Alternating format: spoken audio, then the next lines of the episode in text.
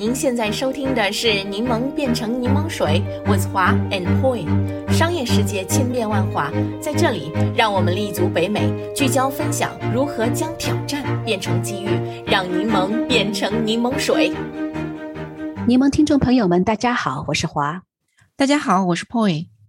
哎，最近我们几期的这个 podcast 节目主题呢，都是聚焦一些我们大家熟悉的品牌，例如巴诺书店、星巴克、Victoria Beckham 那些。那么我们今天呢，就来与大家聊聊另外一个啊，大家非常熟知的品牌 Old Navy。 嗯 Old Navy 这个品牌我还是相当喜欢的，它是 G A P 旗下的服装品牌之一，同时也是美国最大的服装零售品牌。它可以说是北美家庭的这个国民品牌啊，风格是那种轻松、幽默、休闲的类型，颜色也是很活泼鲜亮，老少皆宜，关键是价格很亲民，让人买起来没有压力。像我们家的小朋友的衣服，很多都是他们家的。对， Old Navy 我自己也挺喜欢的，夏天穿的这个 T 恤都是他那边买的。嗯嗯、um, 关于这个 Old Navy 呢，最近看到一个有关他的新闻，看了以后啊，真的引起我很大的感想。他的故事背景呢是这样子的，去年夏天 Old Navy 呢宣布了一个雄心勃勃的计划，就是立志要成为 most size inclusive， 也就是说拥有最齐全衣服尺寸的这个品牌。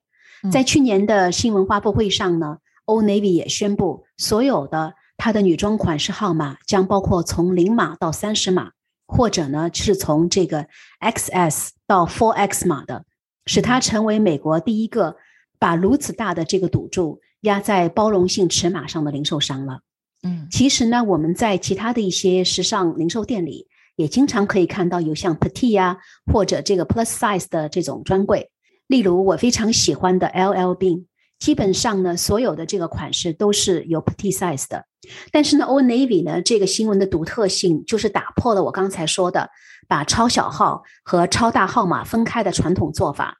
每种款式都包括了所有的尺码，让这个 plus size 的顾客呢感觉自己不是属于另一类的，需要到店里不同的这种区域去购买。在行业的包容性上呢确实走出了一大步，并且呢当 Old Navy 刚刚宣布这个新闻的时候，他们还保证所有尺寸定价相同，打破了零售商对大尺码要求更高的这种行业的惯例。嗯嗯，好像有点意思哈，肯定是他们看到了大码市场的未来潜力。的确，感觉身边那个 plus size 的人群越来越多了，所以 Old Navy 对未来重点布局，对这群人释放一种友好的信号，也是可以理解的。对，你的直觉非常正确。嗯啊，根据我最近看到的一个数据，美国女性的这个平均尺码从五年前的十四码已经上升到了现在的十八码。截止二零一六年，二十岁以上的女性的这个平均体重为 一百七十点八 磅，这个呢要比二千年的时候 一百六十三点六 磅又有所增加了。所以呢他们一定是看到这个大码市场的巨大潜力的。这个 Gap 的 C E O Sonia Single， 她当时也表示，这次呢是 Old Navy 历史上最大的一次品牌整合，并将呢成为 Old Navy 未来几年业务增长的一个重要的动力。然而呢这个美好的计划刚刚开始不久， Old Navy 的这个销售量就开始急剧下降了。今年四月份， Old Navy 的总裁兼首席执行官 Nancy Green 在任职不到两年之后就宣布辞职。 Gap 总公司呢也发出了预报，宣布今年春季季度的销售额会低于预期，而其中最主要的一个原因呢，就是 Old Navy 的这个尺寸麻烦。是的，是的，这周我也看到《华尔街日报》的这篇报道了，据说是 Old Navy 的大尺寸号码衣服因为卖不出去，造成了大量的这个库存积压。当初一个很美好的愿望，结果却是事与愿违，超小型和超大型号码的衣服库存太多了，而他们正常尺寸的衣服数量却不够卖。这种情况让 Old Navy 的新老顾客哭笑不得，所以这个策略并没有带来新的利润增长点，反而拖累了原有的销量。而且因为 Old Navy 占据了 Gap 大部分的销售额和利润，以此支撑销售与利润情况较弱的 Gap 和 Banana Republic 这两个品牌，它的这个策略失误也给 Gap 带来了很大的影响。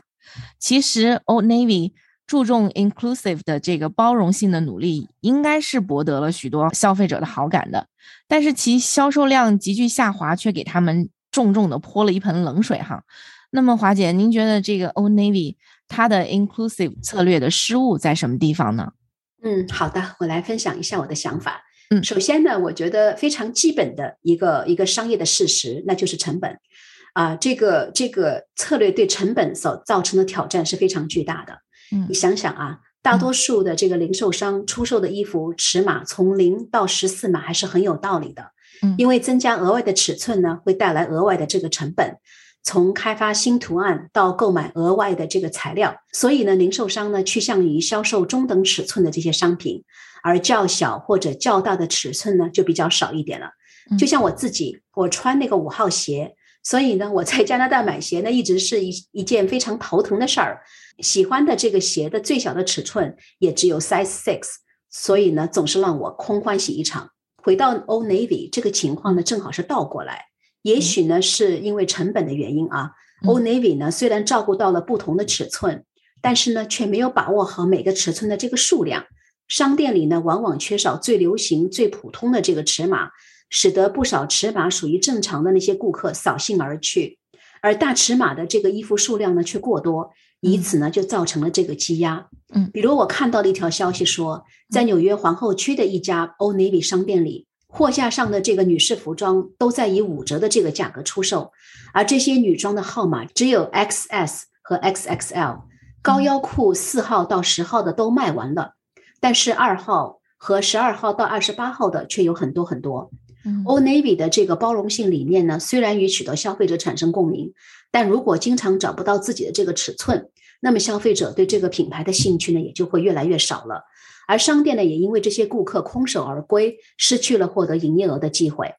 是的，如果是一些比较有设计感的东西，也许只此一家独一份，即便是要等，客户也还是愿意付出一些耐性的。但是像 Old Navy 这样的快销成衣，没有合适的尺码，客户换家店就好了，随时有一大把的备选项。对，呃，与二零二零年的这个同期相比啊，Old Navy 在二零二一年第三季度销售额下降了 百分之九， 零售商黄金季的这个第四季度他们下降了 百分之六。 在此之前呢，在二零二一年初以及二零二零年的大部分时间里， retailer 的这个房价也大幅度的上涨。据我看到的数据， Old Navy 呢数据库里显示的这个大尺寸客户数量增加了一倍多，但是呢这些新客户呢却没有给他带来足够的这个销售额，也没有让现有的顾客购买更多，反而呢就造成了很多积压，占据了商店里宝贵的黄金空间。嗯，另外呢 Old Navy 在刚刚开始宣布这个新闻的时候啊，曾经也就强调所有尺寸定价相同，但是呢如果你穿这个二号和穿十六号的衣服，你用的这个布料的这个面积完全是不一样的。因为大批量生产大尺寸的这个衣服，并且要保持这个承诺，Old Navy 的这个成本的上升，那就完全是可以想象的了，对吧？嗯，对。啊、呃，所以总结一下呢 ，Old Navy 希望能够满足不同尺寸消费者的这种包容性的想法是非常非常好的，但是呢，生产各种尺寸服装的代价也是非常非常昂贵的。是啊，库存的问题的确很可怕，这真是印证了那句话呀，叫做理想很丰满，现实很骨感。不过呢，长尾需求要满足起来，成本真的太高了，用常规的方法很难解决这个问题。据我了解哈，通常这类问题的解决思路呢，是需要利用深度的互联网化的方式来解决的，就是把零散的需求集中生产，这样才能降低成本，实现利润。开个脑洞哈，比如说成立大码俱乐部啊，或者实行预购制等等。但是这个呢，又与 Old Navy 这种快销成衣高性价比的这个定位是有冲突的，因为这么物美价廉的东西也不会有太大的利润空间或者是时间来去折腾，所以的确是不好解决。对的，对的。嗯，另外呢，这个啊、呃，除了这个生产和库存成本问题之外，全球疫情导致的这个供应链问题更是让他们的这种处境雪上加霜了。二零一九年疫情爆发以后，一些专门为 Old Navy 生产服装的工厂呢也被迫关闭长期停产，并且呢造成了这个运输的延误，使得产品难以及时到达商店。因为这些工厂的关闭，Old Navy 呢也严重受到库存短缺的影响，并且一直持续到去年的第四季度，这样呢就完美的错过了这个圣诞期间的销售狂潮。是啊，他们选的时点确实很不凑巧。不过这个问题应该也不止他们面临、呃、一大批的全球化企业都被波及了，而且疫情导致的还不仅仅是供应链的问题。嗯、呃，对于这个服装行业哈，连带衣服的这个购买需求也是大幅降低了。大家天天都在家办公，几套家居服就搞定了，不用买衣服了，这就更加雪上加霜了。确实是这样子的。嗯，另外呢，我还想补充第三点的就是，啊、呃，也是我最近一直在考虑的一点。我觉得呢，很多公司或者品牌的所谓那种包容性策略啊，其实从我来看还是非常片面的，啊，有点是主流白人眼里的这种 inclusivity， 即使呢是面向普通大众，却依然带着他们那种自我陶醉的那种 privilege， 而不是真正的从这根本上解决这个社会不平等的现象。没错，就是我们常常说的自嗨、自我感动。对，我们再来看看这个 Old Navy。我刚才提到了，他们宣布所有的这个女装款式号码里将包括从零码到三十码。但是呢，很有意思的是啊，你在 Old Navy 的这个店里面根本不会找到三十码的这个衣服。如果要买这个尺寸的衣服呢，你必须上他们的网站上去购买。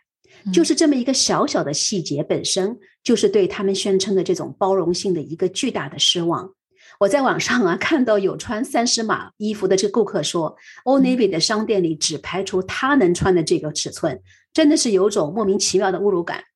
当然呢，我们也知道要让时尚零售店真正的为所有尺寸的人服务，这个要求真的是太高了，而且我们刚刚也提到了这么做对生产成本的巨大影响。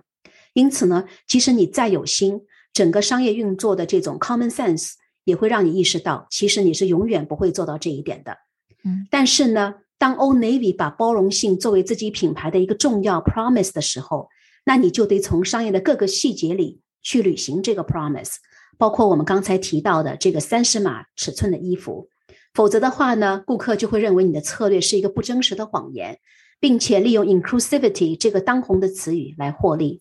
是啊，品牌绝对不是一个 logo、 一个漂亮的广告、一句新潮的 slogan 这么简单。是的，我也经常与我的客户说，品牌价值的产生呢，来自于一个长期持续不断保持的承诺。那英文呢，就是 brand is the value of a promise being consistently kept。 嗯，其中承诺就是 promise 这个词呢是非常有意思的。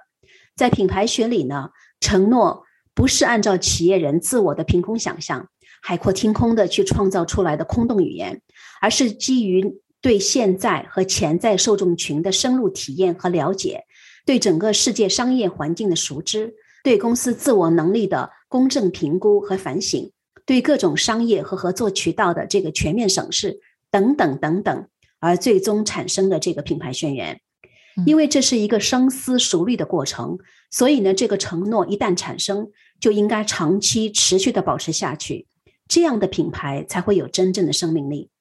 因此呢，当 Old Navy 的这个包容性承诺出现裂痕的时候，顾客对他的不满那也就显而易见了，是吧？嗯，而这种对品牌的不满和疏远也就直接在 Old Navy 的这种销售额中体现了出来。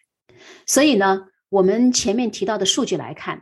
Plus Size 的这个 market 的潜力的确非常大，但是呢，根本的问题是许多公司对这一群消费者的了解依然呢是停留在表面，而没有从情感的深处了解如何真正能够让他们解决问题。正因为如此呢， Old Navy 这个受到主流媒体喝彩的策略似乎还是只是停留在一个肤浅的表面，因此呢，最终并没有把他们真正想 target 的顾客呢给吸引过来，并且与此同时伤害了他们现有的顾客群，那真的是两边都不讨好了。没错没错，华姐您说的太棒了啊、呃！我觉得群众的眼睛是雪亮的这句话特别适用于这个品牌的建设哈。在这条路上千万不要存什么侥幸心理，因为不管这个人设立的有多好，如果名不符实的话，总有一天会坍塌的。那么华姐，您觉得当今的这个市场里面，哪个品牌是真正做到了包容性的，而不是停留在这个 marketing 的公关层面上的？其实我觉得 Rihanna 创立的这个 Fenty 品牌系列是 inclusivity 的一个最好的案例。嗯，大家都知道 Rihanna 是世界流行的超级明星，但是呢，他成为白手起家亿万富翁的原因呢，并不是音乐，而是因为他创立了这个 Savage X Fenty 和 Fenty Beauty 的品牌。其中呢 Savage X Fenty 是在二零一八年创立的，当时呢是一个仅仅在线上可以销售的品牌，但是呢因为它积极推崇的 body positive message 以及实惠的价格，立即呢就获得了巨大的成功。据估计啊 Savage X Fenty 现在的这个市值呢是三十亿美元，他们销售的内衣、睡衣和休闲服装的尺码上至 四 X L， 他们无处不在的社交媒体广告上也经常出现未经修饰的图片和各种尺寸、种族和性别的模特、呃、庆祝女性的这种自然的美。嗯、Rihanna 品牌成功呢，除了她和 Old Navy 有类似的做法之外，我觉得最根本的是她的 business 源泉是取之于她的受众群，也受惠于她的受众群。Rihanna 是白手起家，作为一个加勒比岛国的黑人女孩，独自来到美国开始她的那个 American Dream， 并且呢在短短的十几年里成为世界上最富有的 musician。 那这个故事本身呢就是 Savage X Fenty 品牌的一个重要的 inspiration。 Rihanna 自己独特的那种多元化背景让她能够直接了解并且填补时尚市场的一个巨大的空白，那就是超出正常号码之外的一大批女性消费者。并且呢她也用自己的故事，她对美的这种理解，她对时尚的演绎，从情感上鼓励激发所有被忽视的这一群女性的消费者，让她们呢能够自信地感受到自己身体的曲线美，享受作为女性独特的性感。我不知道那个 Poy 你是否看过 Rihanna 的这个 Savage X Fenty 的时装秀啊？如果你看过的话呢，我想你一定会被她独特带有包容性的这种审美观所吸引。她的这个时装秀啊，跟我们见过的这个维密的时装秀真的是完全的不同，非常非常的具有时代感，并且呢特别的 authentic。 维密呢是一个男人眼里看女性的内衣品牌，它所代表的这种品牌精神已经与我们的这个时代啊不相符合了，因此维密现在走下坡路也是很正常的商业现象。而 Rihanna 的内衣品牌紧紧地带动了潮流，不但呢受到很多消费者的青睐，连这个世界最老牌最清高的 L V 也邀请她成为他们的 creative 总监，目的呢就是想让 Rihanna 品牌的这种现代感和包容性带到 L V 的这个品牌中，避免让自己像维密那样落伍。